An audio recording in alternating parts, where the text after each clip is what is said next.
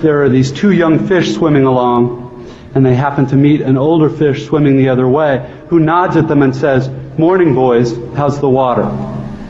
And the two young fish swim on for a bit, and then eventually one of them looks over at the other and goes, What the hell is water?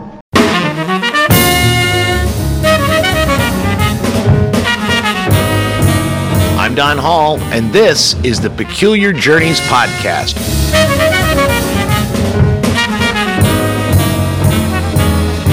Peculiar Journeys is a weekly storytelling podcast designed to see the water that surrounds us.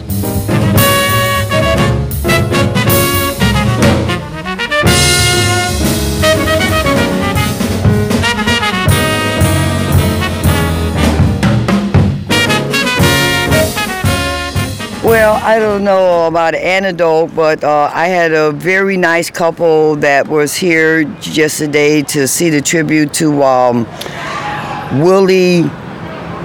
I can't think of his name right now, but uh, I could see that they were big fans of him, and they were kind of didn't have a wristband, didn't have a ticket or anything. They came down to the seating bowl after it was open and everything, and I tried to assist them, but I couldn't, so they went off, and I saw her.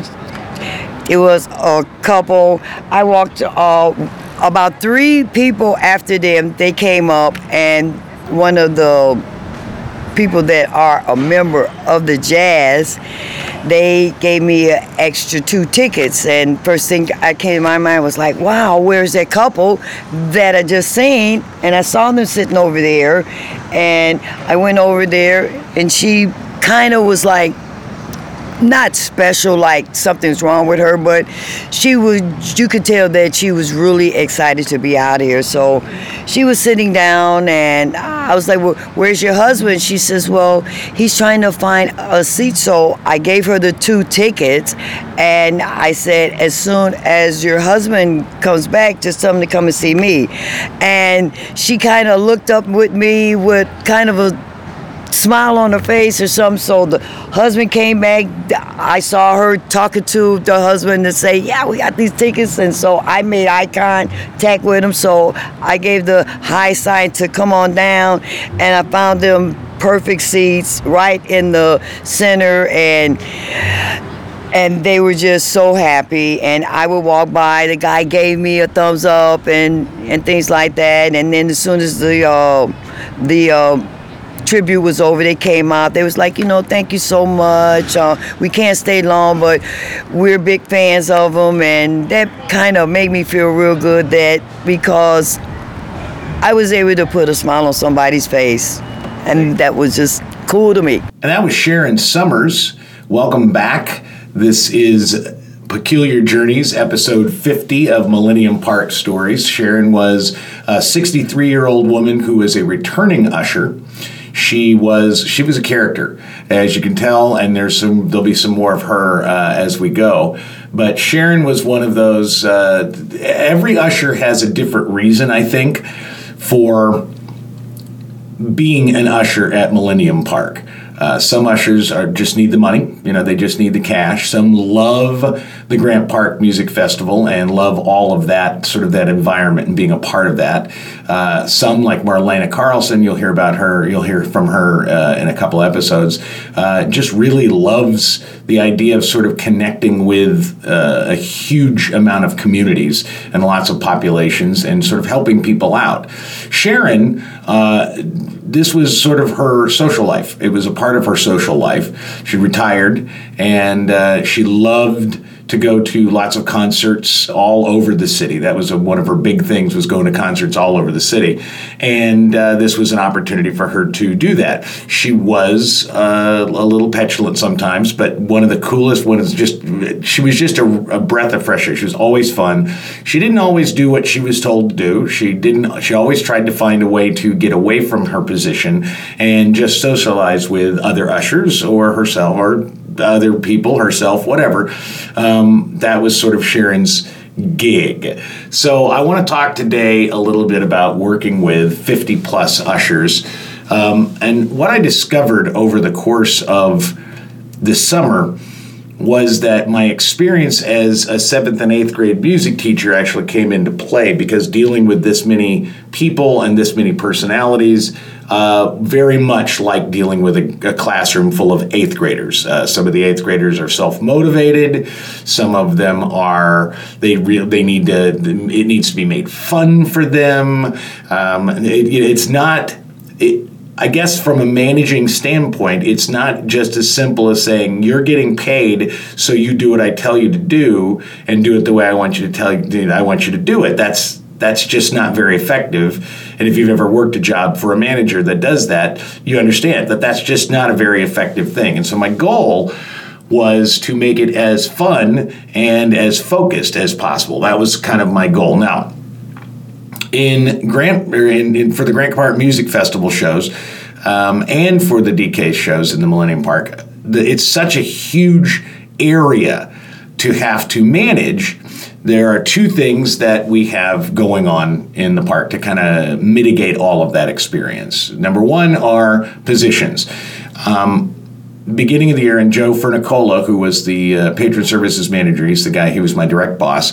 Um, they had sort of a system, and they always had, you know, they, they, he, they, over over nine years, he and other house managers had developed sort of a system to kind of keep things in in play. And part of that were some very strict positions that ushers had. So for the Grant Park Music Festival, there were anywhere from 25 to 30 positions, which meant we had 25 to actually 25 to 35 ushers at any given time during those concerts. I always felt like that was a little bit of overkill, but I understood because for the Grant Park Music Festival, what they were trying to create was sort of a, it was more about uh, like a, like a, a, a premiere, a, a premium experience, and seeing all the ushers wearing their their purple uh, Grant Park Music Festival shirts, which are actually pretty nice shirts, um, in uniform, it made their patrons feel like there was this huge staff and they felt very it was just it was more about the visibility of the staff than it was actually what they were doing. And uh, there were uh, in the positions were like okay you need you need in the seating bowl you would have uh, you know the positions in the aisles, all the aisles, and we would have program racks where they would hand out program racks, and then you'd have them on the ramp so when people entered, they could check off with their scanners, and then you would have people in the on the top of the ramp, which if you're familiar with Millennium Park, there's that huge uh, apron, and that's a, that's the large concrete sort of uh, separator between the seating bowl and the lawn, and then right before you get to the lawn, there are the steps. You also have uh, positions over by the North Promenade tent where they would have for Grant Park Music Festivals prior to the concert. They would have sort of talk you know talkbacks. They would have like uh, uh, presentations for those interested in hearing about it. You also had the impresario tent, which was a tent where all the VIPs could come and get some alcohol and some uh, hors d'oeuvres and kind of just hang out, hoi polloi, kind of you know rub elbows and that kind of stuff. So you'd have ushers that would be positioned there. Um, you had the patron service tent, which was uh, at the top of the west side of the pavilion. And that was basically where people, if they had uh, VIP tickets or they had issues or they needed listening devices or any of that kind of stuff, you always had to have someone there sort of staffing the patron service desk during DCASE. Uh, that that was where all the VIPs got their wristbands. That was also where the press people would come, all that kind of stuff. So there were a lot of positions with the security coming in. This was a brand new thing with the security coming in. We had all these security positions because every entrance to the park would have two tents: a go tent and, a, and a, an, an entrance tent and an exit tent, and they were red and green, obviously. And they, that's where the new security protocols would be in place, where they would check bags and they would wand people um, for uh, weapons fire, you know, whatever, whatever, whatever was not, and, and sometimes alcohol, depending on the, the the size of the event.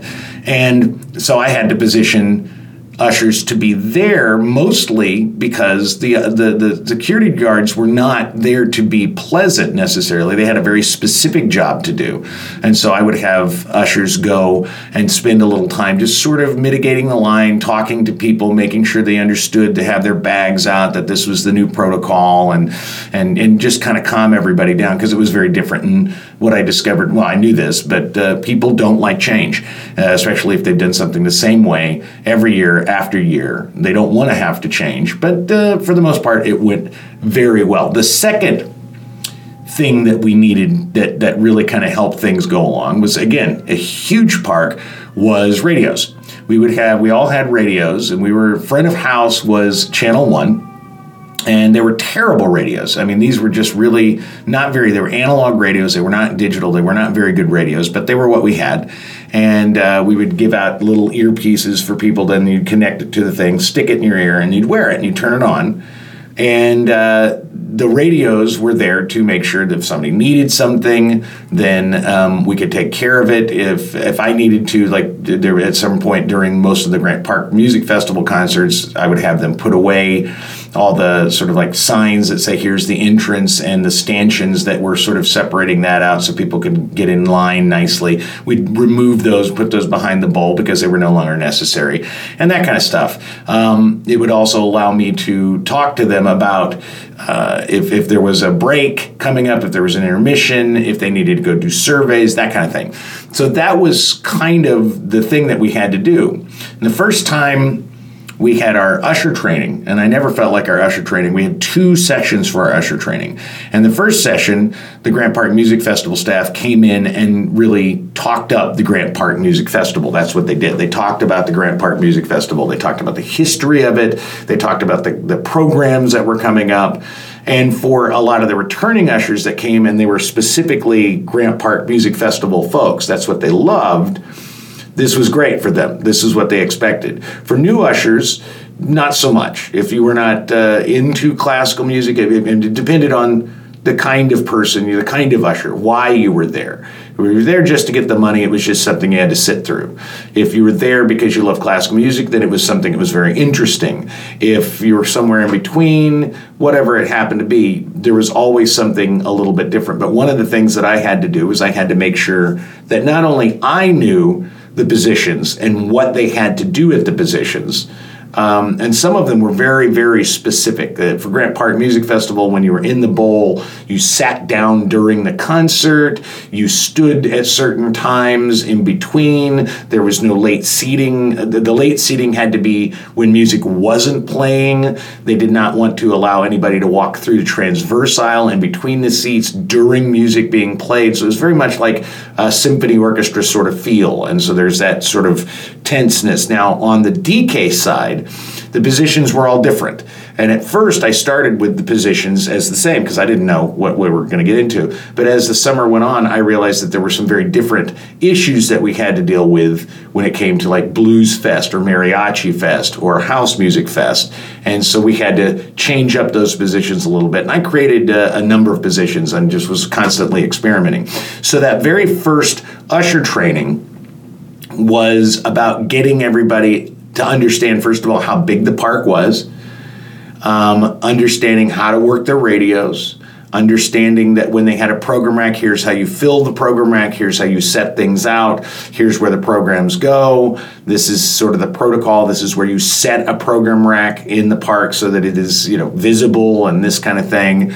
Um, everybody had to learn how the patron services worked. Everybody had to learn how to call on the radio and get what they needed when they were in there. And so, really, we only had um, effectively one three hour session to get 50 ushers up to speed on this sort of experience. And that was uh, not always. Uh, it, it didn't really. There wasn't really any way for me to address many of the things that you might run into uh, when dealing with thousands of people in a giant park and a concert venue. Well, the only conflict that I've had out here, because most of the patrons are just A plus, but there's this couple that comes down here for the classical music. Um, her husband came up to come into the ball and she says, let's play a trick on my wife. And when she gets up here, tell her that she can't come in. So I'm upbeat. I've got a great personality. I'm all about having fun. So as soon as his wife came up there, I said, uh, hi, excuse me, your husband says you can't come in the bowl. She looks at me and turned around and said, well, fuck you then. And I was like, excuse me. I was like, excuse me. So she went on and walked away. So, you know, I was felt like, you know, the joke was with you and your husband. So I went over there and I was like, excuse me, ma'am. Um, I didn't mean you couldn't come in. I was playing a joke with your husband, and that type of language was so uncalled for. I never did get an apology, but that was the only crazy thing. You know, she turns around and s- swears at me, and I'm like, dude, these are free seats. I call him all my fearless leader, Donald, and I'm like, Don. I said, Don, there's this lady over here. She, you know, she swears at me. And um, I was like, Don, she said, oh, fuck you, nigger. Are you going to put her out? And so, like, Don says, Did she really say that? Because if she said that, she's out here. And I was like, Yeah, yeah. And you turn around and said, No, she didn't, Sharon. But I was like, No, she didn't. but that's been the only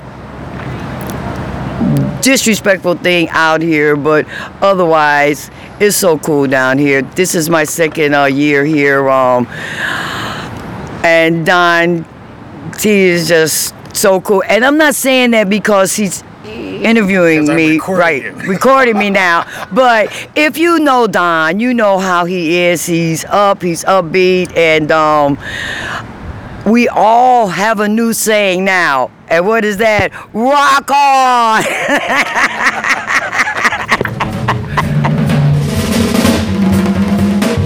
In dealing with 50 ushers plus ushers, you deal with a lot of personalities. And I loved, for the most part, I loved all my ushers. They were they were all very different. They were all had different agendas. They all did different styles. Which, when you have that many, is it's you have to find certain, like we talked about the positions. Certain people were good at certain positions, and certain people were terrible at certain positions. Um, Sharon, who we're, you know we're hearing from, Sharon was very social, and Sharon she was not lazy. She worked hard, but kind of on her own terms. She was not as uh, concerned about what I needed from her as much as what she wanted to do. And so we would frequently, I would place her in a position where there wouldn't be a lot of people you know, mainly because I knew that if she was doing something where there weren't lots of people, there was not a lot of socialization, she might actually get her job done. But problem was, that's not what she wanted. She wanted to be among people. She wanted to be around people so that she could not do her job and just talk. And so we had to have, there was a negotiation that she and I had to have on a regular basis, but she and I got along very well. Um, on the flip side, you have like Joe Fournier. Joe Fournier has uh, he he's a, a, a really tall, laconic guy. And when I met him, when I hired him, I wondered because he was so quiet and he was so unassuming and just kind of he wasn't he was kind of low energy. And I wondered if he was going to be able to, to handle the job, but he had prior ushering experience and uh, had great great resume, and he seemed like a nice enough guy. Well, Joe turned out to be one of the best ushers that I had, primarily because nothing phased this guy. He was very focused. He was proactive, um, but very quiet. And uh, you know, he was the kind of guy. You know, I, and I got to admit, there's a part of me that it's like when you when you when you show me sort of a sense of what I often, and this is just who I am, I often see as a bit precious in your own self care. Um, Joe was uh, one of the first people. If it got a little chilly in the park, he wanted to make sure he had one of the park uh, fleeces on. When it got sunny and it was really hot, he would he would be the first person to say, "I need an umbrella to kind of you know shield myself from the sun." And my reaction to those kind of things is generally, I mean, I'm always like, "Okay, yeah, absolutely," but like internally, I'm like, "Oh Jesus, really?" You know, can't you just stand in the sun? Which is just sort of macho bullshit, I guess. Because it turned out Joe, while he was the type that was very focused on making sure that he was taken care of, he always was the one to do extra work. He would always step in and help other ushers. He was just one of those guys. And so I never had a problem with Joe. In fact, he, he worked till the very end of the summer. He probably did more shifts and got more hours because he was a worker bee. That's what I like. You know, Joe, that was Joe. You have Ariel. Ariel was young, she was in college. Um, Ariel, and it was very funny because Ariel's very politically minded. She is very woke. Um, unfortunately, she's also very strident about being woke and had a lot of issues. She had a lot of, she was mixed heritage. Her father, I believe her father was white and her mother was black and Cuban. And so she was mixed and she just got pissed at anybody that, what, you know, she was just very focused on microaggressions. And she would lecture frequently find herself lecturing patrons about you know asking her where she's from or what heritage she is or she was very focused on men being very dismissive of her. Um, and so she was always kind of this raw nerve.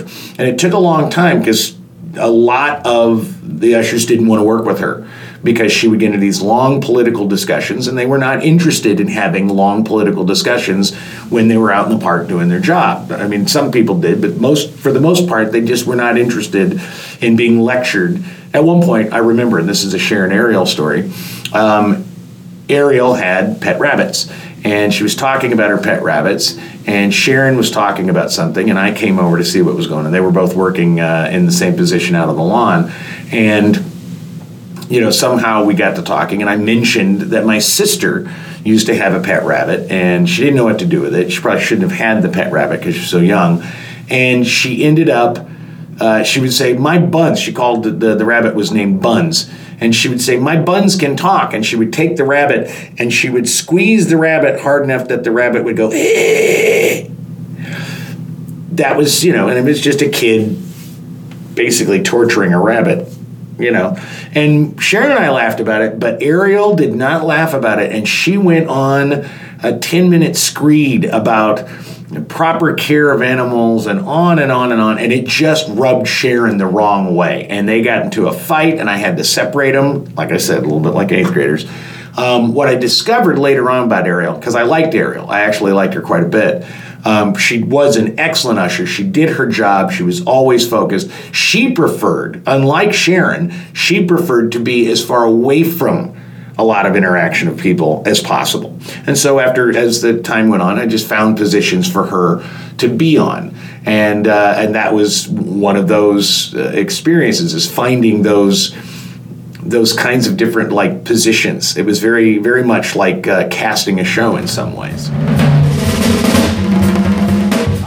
Well, I can agree with Jake. Yeah, we are more than ushers, but uh, when they ask, is there some place uh, to get something to eat, or what would you recommend? So again, you know, we're not ushers. We're like, uh, where's the best restaurants to go to? Uh, what about the nightlife? Uh, where's so and so? So our ushering job goes way beyond that. We're kind of like a, a, tour guide if these people are not from Chicago because we're here to Chicago. We kind of know things. So it really goes beyond uh, just saying, may I have your ticket or something like that. We're the information uh, network when they come down here.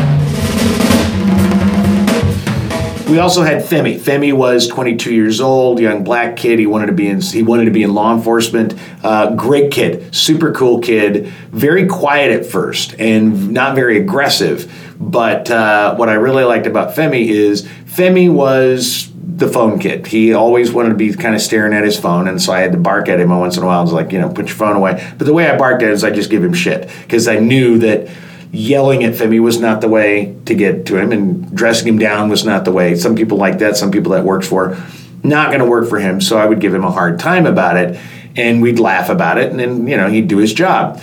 And uh, I remember uh, once Femi, because Femi was not the most aggressive. We were at a one of the things at DCASE's concerts we had to do was we had to keep the aisles clear of people dancing Um, because when the aisles got really, really packed, it got dangerous if, if we had to evacuate or if there was a problem or it, it was just a physical hazard. So we would have to keep the aisles clear. And one of the things that they told me at the beginning of the summer, that's one of the things you need to do is make sure you keep those aisles clear. But nobody had a suggestion on how to do that.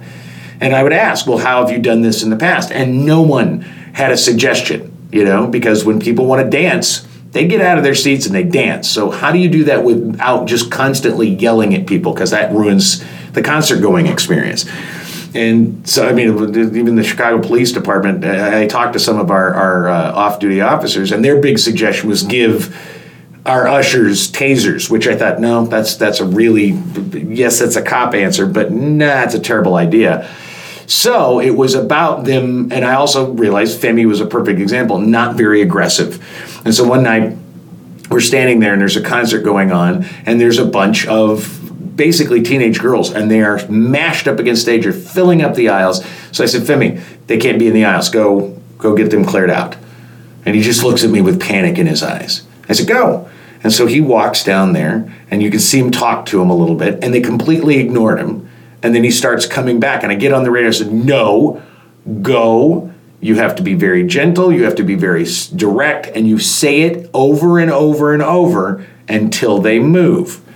And he just kind of his shoulders slumped down and he went down there to these girls and he just stood there and he just did exactly what I said. He just kept saying, You're going to have to take your seats. Please take your seats. You're going to have to take your seats. Please take your seats. And eventually, because I wouldn't let him get out of it, they all went and sat down. And he came over and he goes, Yeah, I hated that. I said, But that's how you do it, Femi. You just have to say it over and over. You don't have to be rude. You don't have to get loud for the most part, people aren't here to say, let's fuck with the ushers. They're here to enjoy a concert, and you're here to make sure everybody's safe and that everybody's having a good time. So yelling at them and barking rules at them is probably not the way to go. And if it gets to that point where you need somebody to come in and bark rules, then I'll step in because I'm actually quite good at that. Um, had Kenyetta. Kenyetta was one of my best ushers beginning of the summer, and then over the summer she got lazier and lazier. And because she was such a good usher, and because she was very popular among the rest of the ushers, and people in the park liked her, she started just finding less and less, and just she just became one of the worst ushers because she just she'd have her phone out she didn't care and i don't know what happened and i would try to check in with her but you know, eventually I stopped shifting her because she just wasn't doing the job.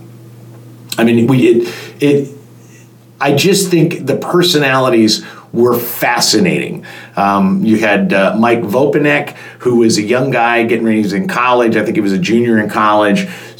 Extremely quiet, really cool kid, really nice and always he was the first one to do the hard stuff. He was the guy that would do the heavy lifting with me. He was always there to, to pick things up. He never let anything he was never late to a shift. I mean he was just one of those kids.